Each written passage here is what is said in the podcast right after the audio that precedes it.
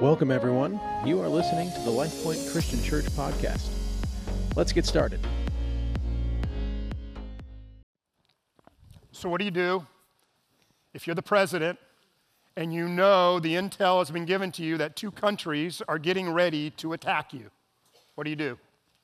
That was the situation that King Ahaz of the uh, southern kingdom of Judah f- discovered and found out that Syria and the northern kingdom at that time called Israel were going to attack him and were going to attack Israel or attack Jerusalem.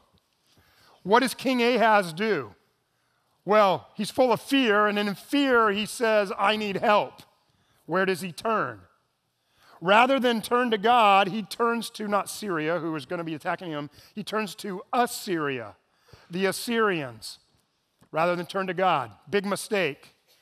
God tells him through the prophet Isaiah that God would end up actually using the one you turn to, the Assyrians, to devastate the nation, to bring destruction about to your nation.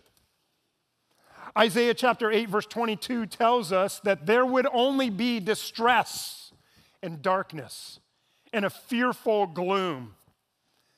The passages uh, in Isaiah chapter 7, Isaiah chapter 8 tell us that in the end, Syria, Israel, both the northern kingdom and the southern kingdom, and Assyria, that all of them would come to a ruinous end, and it talked about there being darkness, pitch darkness. Then enters Isaiah chapter 9, and it's in this time of turmoil it's in this time of fear for the people. It's in this time of darkness. It's in this time of a very uncertain future that the Messiah was introduced. The ideal king was introduced, the delivering king, the one who would bring light to the darkness. He would be the only one who could actually truly save the people, set the people free, bring about an everlasting shalom or peace. It's the passage we looked at last week. And God delivered the message through Isaiah and said to these people in the midst of these circumstances, For to us a child is born, and to us a son is given, and the government will be on his shoulders, not King Ahaz. And he will be called. There was a name. And what was the name? Wonderful counselor, mighty God, everlasting Father, and Prince of peace. Isaiah gives to us the person, the character, and the roles of this great deliverer. And he does so in the most spectacular terms that his language could actually achieve to describe this Savior. The Savior has a fourfold name. The name of the Savior would change everything for them, change everything for the world, change everything for you and I. Last week we talked about the name of this Savior being the wonderful counselor. And because Jesus knows that you and I will walk away from his counsel, wonderful counselor, but we're going to walk away from it. We're going to walk away from his advice. We're going to walk away from his wisdom. That's why God tells us that the name of the child born to us is also Almighty God. Mighty God. Who would ever need a God to be mighty if we had always followed his wonderful counsel. But the reality is, and maybe you figure this out for yourself, we do wander from God's counsel. And I don't know if you figure this out, but I've discovered that every single time I wander from God's path, God's way, God's counsel, every time I do that, I create a mess for myself. Have you figured that to be true in your own life? And so we need somebody who's powerful, we need a mighty God to intervene. Ironically, this mighty God would come to us as a small, helpless, totally dependent infant. And yet, Isaiah says the child will have limitless power, as indicated by the name. The name, mighty God. Mighty God in Hebrew is two words El Gabor. El Gabor. El is the shortened form of the name or the, the name Elohim. The most used word to describe God, the most used name of God in what we call our Old Testament. The very first verse of the Bible eh, that we read it, it says, In the beginning, God created the heavens and the earth. Anybody want to take a guess what the word was for God there in Hebrew? In the beginning, Elohim created the heavens and the earth. Elohim, the mighty one who creates. Now, the Hebrew word Gabor means strong, it means a warrior, it means powerful, mighty. Gabor is used only of those who carry out great deeds and exceptional uh, accomplishments. Gabor was never a word you used to describe a child. And yet, Isaiah says this child is Gabor from birth. He is born strong and mighty. He is born exceptional. When you have a child, you think your child's exceptional, right? Everybody thinks that about their own child. My grandchild's born, I'm thinking, oh, Ayla, she's the most exceptional. And no, it's not what we're talking about the way we use the word. He's exceptional in the Gabor sense of the word. El Gabor, this child, this Savior, is the creative power of the universe wrapped in swaddling cloths. Now, what does it mean that Jesus, El Gabor, is a mighty God? The prophet Jeremiah, I think, describes it well for us. And he says this uh, uh of this mighty God. He says, uh, uh, Jeremiah chapter 32 Sovereign Lord, you have made the heavens and the earth by your great, and we're going to say this word a lot this morning, by your great what? Say it with me. By your great, by your great, by your great power and outstretched arm. And so, what's that implication for that? What does that mean for us? By his great power. He says, nothing is too hard for you. Nothing is too hard for you. I'm pretty sure that all of us in this room this morning or watching online, that we have some type of problem, challenge, or issue that we are dealing with, as we talked about last week. If your marriage is a mess, you need to know nothing is too hard for God.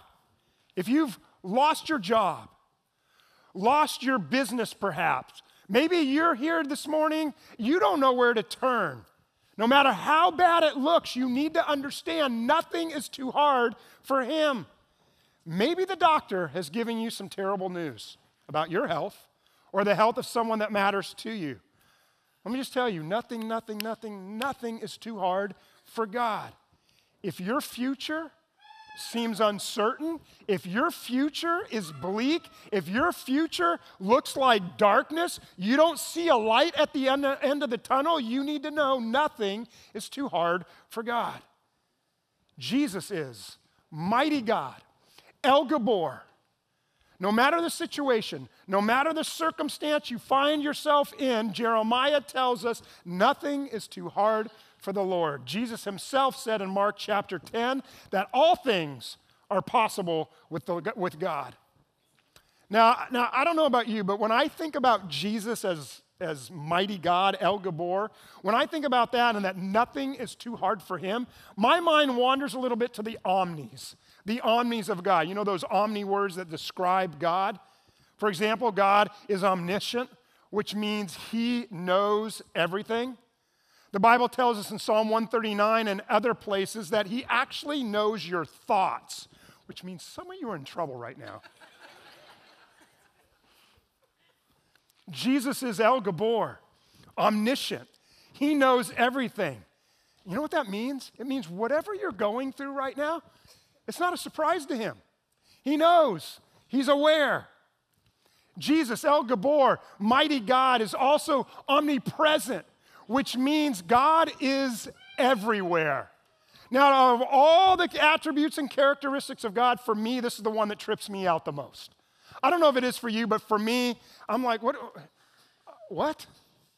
You're everywhere all at once? I, I, I, can't comprehend that. Oh, because I have a finite mind that the one who is everywhere, he's the one who created this mind. And so I have to kind of go down those mental gymnastics and then I just kind of end up settling like, you know, like a little baby, like I, he's everywhere. God is always present. Jesus, mighty God, is also omnipotent, which means God can do anything. He has and is unlimited power. He is almighty, He is all powerful, He can do anything. And even though I know, and I think some of you, maybe all of you know, all of this is absolutely true, there are times when I just don't see it. And I definitely don't feel it. Can anybody relate? You know mentally he's all powerful, all knowing, all everything. You know it, but you don't see it, you don't feel it. I mean, I look around the world, and at any given moment in time, there are tens of millions of people around the world suffering, always, perpetually. There's famines, floodings, hurricanes, destruction, people dying of, from war or disease. And then I think about the pain and the suffering of those I actually know. And it brings it home. And I find myself praying and asking, God, where is your power? Where is your you can do anything power? Where is your mighty godness, if you will? Have any of you ever thought that way?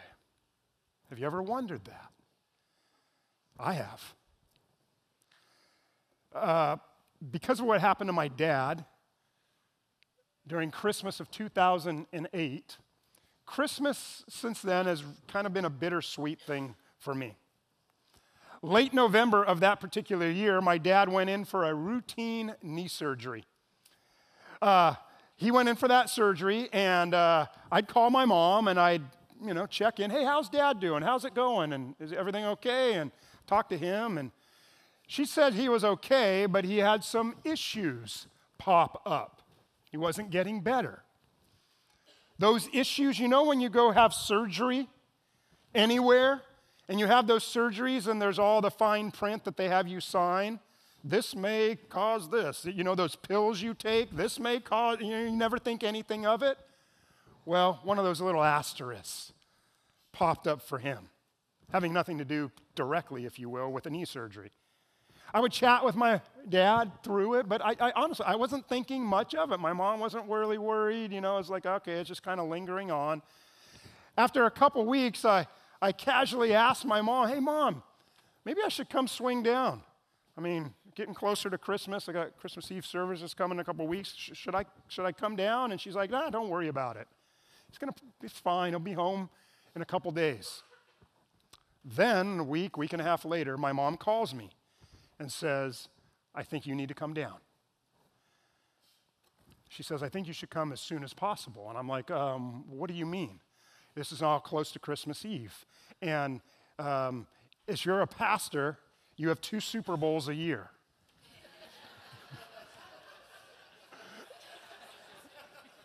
right? Christmas Eve services and and Easter, right? So like, mom, you're talking like in a, like after Christmas Eve, and she's like, no, I think you need to come down right now.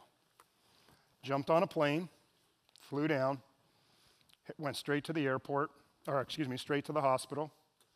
I show up and I see him. I'm like, it was not. It was worse than I imagined. It was awful. Tried to talk to, with him a little bit. Stayed with him that evening and then went home to my mom's place. Early that morning, we get a call saying, "Come down to the hospital right now.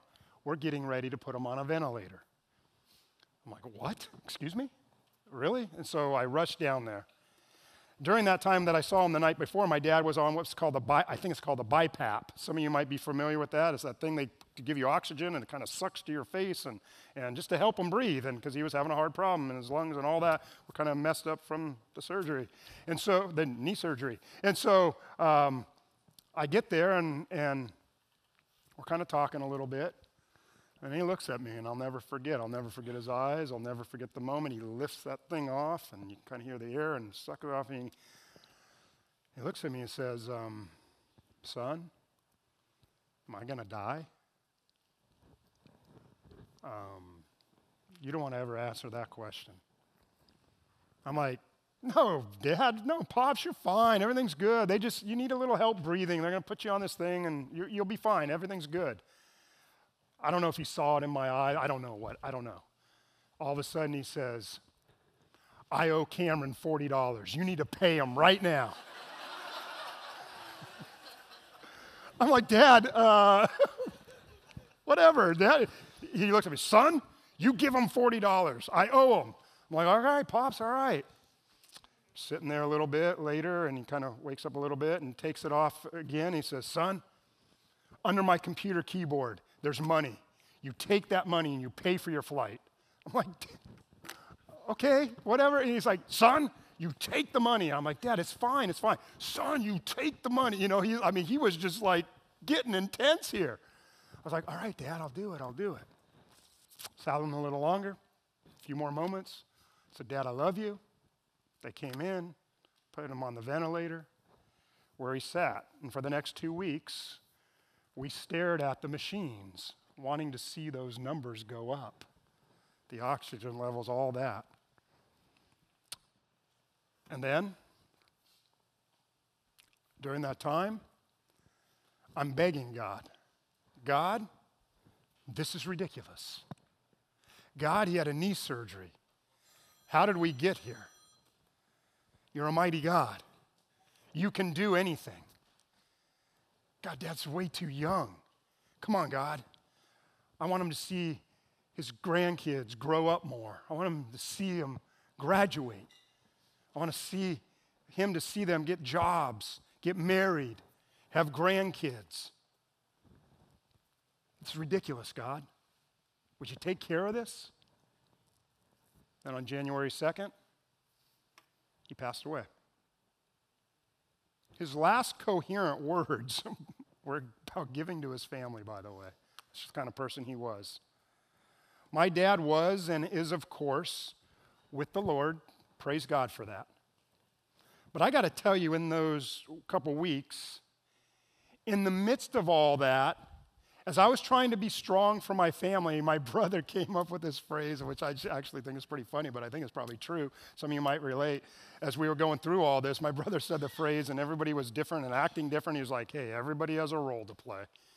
Maybe some of you are like, hey, that's eye opening to my family, right? Because you're kind, you, oh, that, expl- like, that was like profound. Everybody has a role to play. So, Pastor Chris, playing his role, being strong for the family. But I got to tell you, in the midst of all of that, my time with just me and the Lord, I was internally wrestling with a mighty God. I was praying my guts out harder than I've ever prayed in my life before. God, where in the world is your power? Aren't you a mighty God? This is Christmas time. You know, I'm familiar with Isaiah chapter 9. Come on, God. And I kept saying the phrase, this is ridiculous. This is insanity. Come on, God, just take care of this and make dad better. Are you kidding me? Has anybody ever felt the way I'm describing? Anybody here ever been there? And you're crying out and you are saying, God, where is your power in my life? This is ridiculous, God. Just take care of it. And some of you are you're in a real tough spot right now. You're in a relationship and you're thinking, God, where are you? You've had dreams for something to happen, it hasn't happened yet, and you're saying, God, where in the world is your power? You can bring this about. Maybe like me, you've been praying for healing a healing that God could easily do, and you're pleading with God to display His unlimited power. Come on, God, this is ridiculous. Just take care of it. You can do anything. This is so easy for you.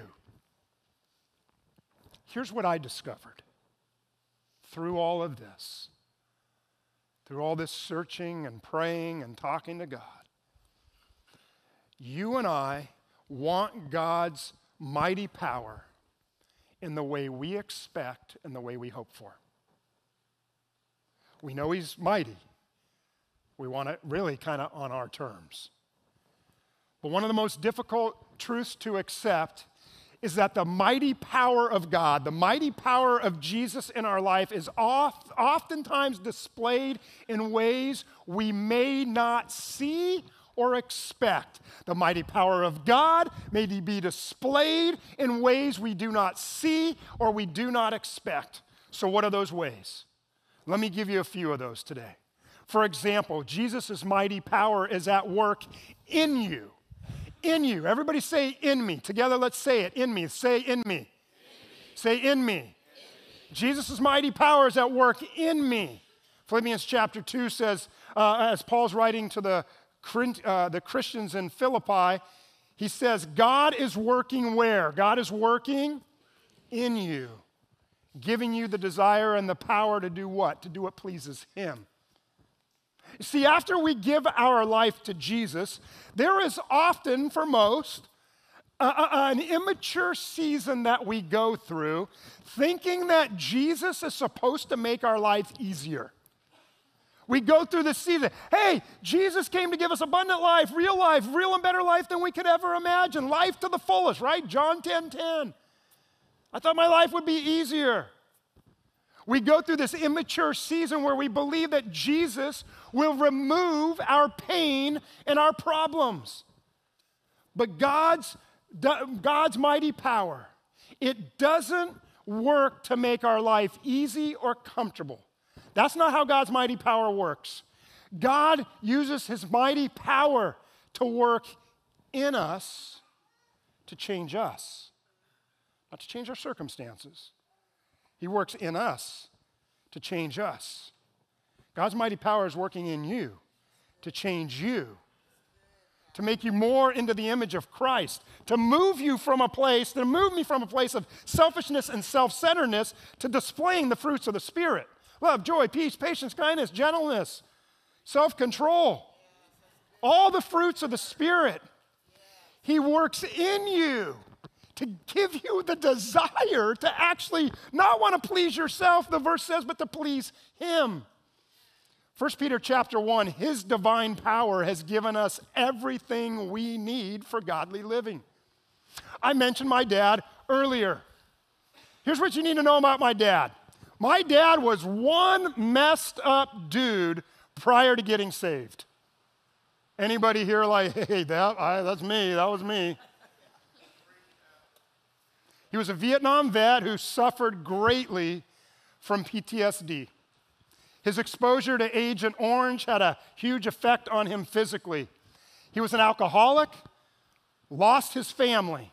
Emotionally and spiritually, you just couldn't be further from God. But God, who is mighty in power, decided to save him. And the mighty power of God opened my dad's heart and life to him, and he was saved, and he gave his life to Jesus Christ. He surrendered to him, and God spent the next 30 years working in him, changing him. God's mighty power was transforming him from the inside out.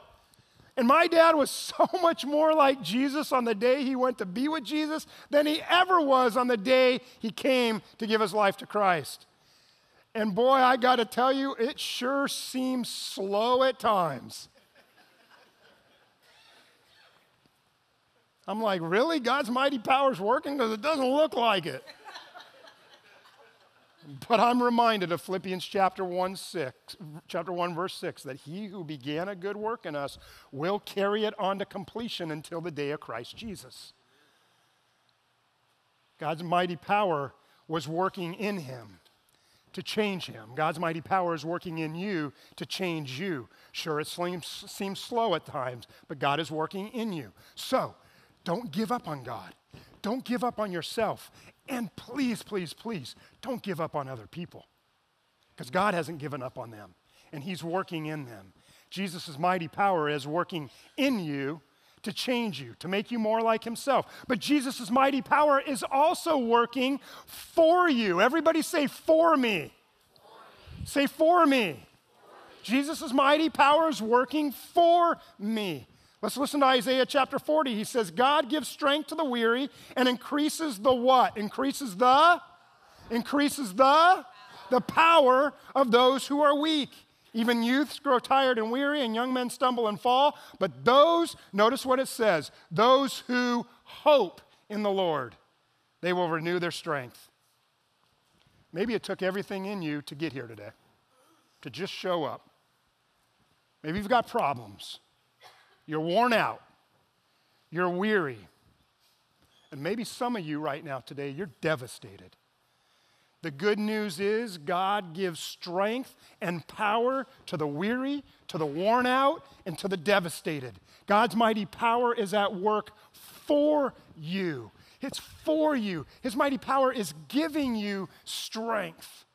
Paul tells us here's how God's power works for us 2 Timothy chapter 1 God hasn't given us a spirit of timidity but of power and love and self-discipline and so, how do you and I actually get Jesus' mighty power working for us? How does that happen? Let's listen to Isaiah chapter 40, verse 31 again. We get strength and we get power, and power increases when he said, Those who hope in the Lord, they're the ones whose strength is renewed. Isaiah writes this passage to people who are struggling they needed deliverance. They were in darkness. They were desperate. And they were wondering when does this end? What's next? And in the midst of all of it, they continued to hope. They continued to expect God to provide merciful intervention into their lives. And the more they hoped and the more that they trusted in God, the more that the mighty power of God lifted them up, built them up, strengthened them, gave them a renewed strength. And so if you're here and you feel weak, if you're here and you feel helpless, feeble, devastated, whether emotionally, mentally, spiritually, circumstantially, if you would hope and continually trust in Him, his mighty power will work for you. His mighty power will work for you because it will renew your strength. The Apostle Paul, he wrote much of the New Testament. He had a weakness. He asked God to remove it from him. He didn't ask just once, he continued to ask and ask and ask. He continually put his hope and trust in God. God, come on. This is ridiculous. My words. Take it away. This is easy. Nothing's too difficult for you, Jeremiah, right? You're mighty God, you're omni, omni this, omni that. Nothing's too hard for you. God responds to him. And he says to him, and maybe this is the message for some of you today, as you're wondering in your weakness, in your devastation, in your turmoil, in your pain, God responds to Paul and says in 2 Corinthians chapter 12, Paul, my grace is all you need. It's all you need. Now, why? Why is God's grace all that we need? Notice why. He says, let's say it again together. My what? My my what? My my power works best in weakness. And so then Paul replies and he says, So now I'm boast about my weakness so that the power of Christ can work through me. Paul says he wants God's power working for him in his life. And so then he goes on to say something interesting in 2 Corinthians chapter 12, verse 10. The next verse, he says, So this is why I take pleasure in my weaknesses and in insults and hardships and persecutions and troubles that I suffer for Christ. Listen to his last sentence. Paul says, For when I'm weak, that's when I'm actually strong. The strange biblical truth for you and I to wrap our heads around is that the power and the strength of a mighty God, of El Gabor, it comes to us not when we're strong, not when we're mighty, not when we have it all together, not when everything's laid out clear and we have a perfect plan. It comes to us when we're weak, downcast, hurting, in pain. That's when His power is there for us. So I just wonder who needs a mighty God in their corner today? Is that you? Some of you saying, Yeah, I need it. I need it. I need God working for me. I'm in a mess that I made for myself. I'm in a mess that somebody else created for me. I need a miracle working God. I need a Satan defeating uh, God. I need a circumstance changing God. I need an overcoming God to show up and apply his power and that he would work for me. He is mighty God, Jesus, El Gabor, the Savior. So continue, trust in, continue to trust in him, put your hope in him, and his power will work for you. And finally, Jesus' mighty power will work through you. Everybody say, through me. Say, through me. Say, through me. Through me. I want you to read, second, I want to read 2 Corinthians uh, chapter 12 one more time. It says this. God said, My grace is all you need. My power works best in weakness. So then Paul said, So now I'm glad to boast about my weakness so that the power of Christ can work through me. Jesus' mighty power works through your weakness, but it also works through your witness. What am I talking about? In Acts chapter 1, verse 8, Jesus told his followers, his disciples, He said, You will receive, and let's say it one more time together. You will receive what? You will receive. What will you receive? You'll receive power. You're getting a theme here a little bit about Almighty God. You'll receive power when the Holy Spirit comes on you, and you will be my what? Notice he says, you'll be my witnesses. In other words, you're going to tell every, you're going to people tell people everywhere about me. You're going to do it in Jerusalem, Judea, Samaria, and to the ends of the earth. Whether you're a stay-at-home parent, teacher, an athlete, a scientist, public servant, business owner, whatever it is you do, if you're a follower of Jesus, then Scripture tells us you're his witness. And the mighty power of God is working through you to testify about Jesus, to testify about this light of the world that came into a dark world. You say, I, I don't know. I don't know if I can do that, if I can be a witness. It's hard to be a witness. I don't know what to say. I don't know how to say it. Listen, Jesus, mighty God, El Gibbor, He's working through you. It's not your power, it's not your strength anyway. All you do is share your story of how God has changed your life and let God do the rest. We've talked this last year or so about your SOI. Maybe some of you are starting, ah, I keep hearing that. SOI, your sphere of influence. You have a sphere of influence. Are you praying for them? Are you praying and praying for the opportunity to invite them to church, to invite them to a, to a Christmas Eve service? Are you praying for them, looking for opportunity to share your story with them? Just know when you and I talk about Jesus, it's not our words that are changing their lives. It's the mighty power of God working through you and through me that changes lives. Paul said this he said in 1 Corinthians, My message and my preaching, they were very plain.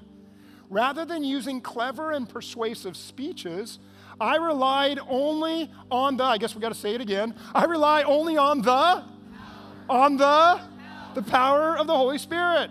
I did this so that you would not trust in human wisdom, but in the power of God. Think about what Jesus' mighty power did through his 12 disciples.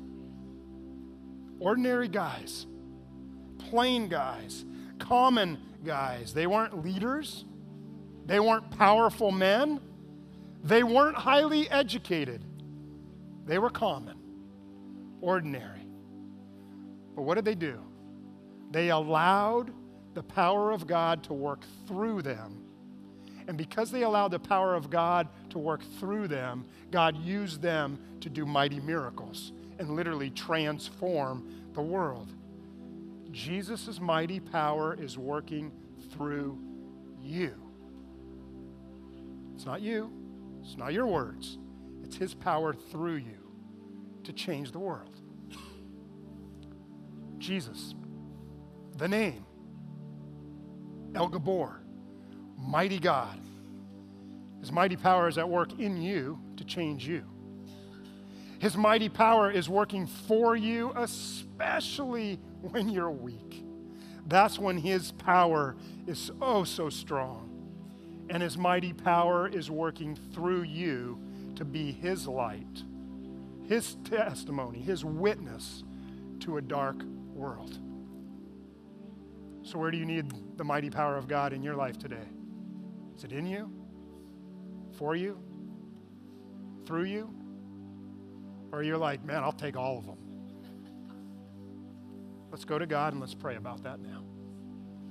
Heavenly Father, Almighty God, we come before you today keenly aware that you sent to us El Gibbor, a mighty God.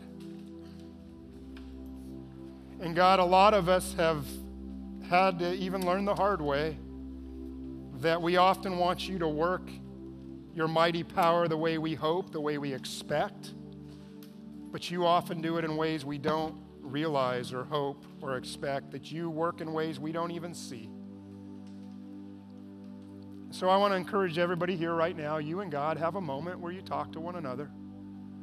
How do you, go, how do you want God working in your life?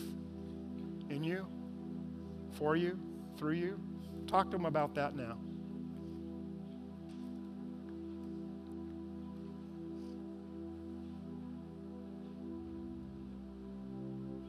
Jesus, you're hearing our prayers as we cry out to you. And I suspect there's some people in this room right now. Jesus is not yet your Lord and Savior. God sent him to this earth because he loves you so much that he wants to have a relationship with you. He has the power to save you, to change you, to transform you. And if you're here and you're saying, that's what I need, I need God in my life. I need Jesus to come in and save me. If that's you, I want to invite you right now to pray with me. And it won't be the exact words, it's more that you'll mean these words in your heart. And if you pray this, Jesus, in faith, Jesus will come into your life and he will save you. He will give you the hope of heaven. He will transform you and begin his good work in you. So if that's you and you say, I'm ready, pray something like this. Just say, Jesus, thank you so much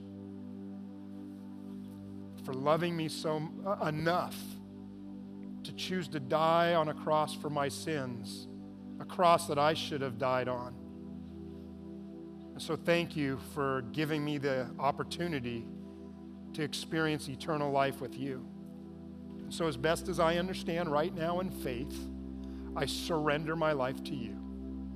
Come into my life and be my Lord and be my Savior as I choose to no longer live for myself, but to live for you. Jesus, my life is yours.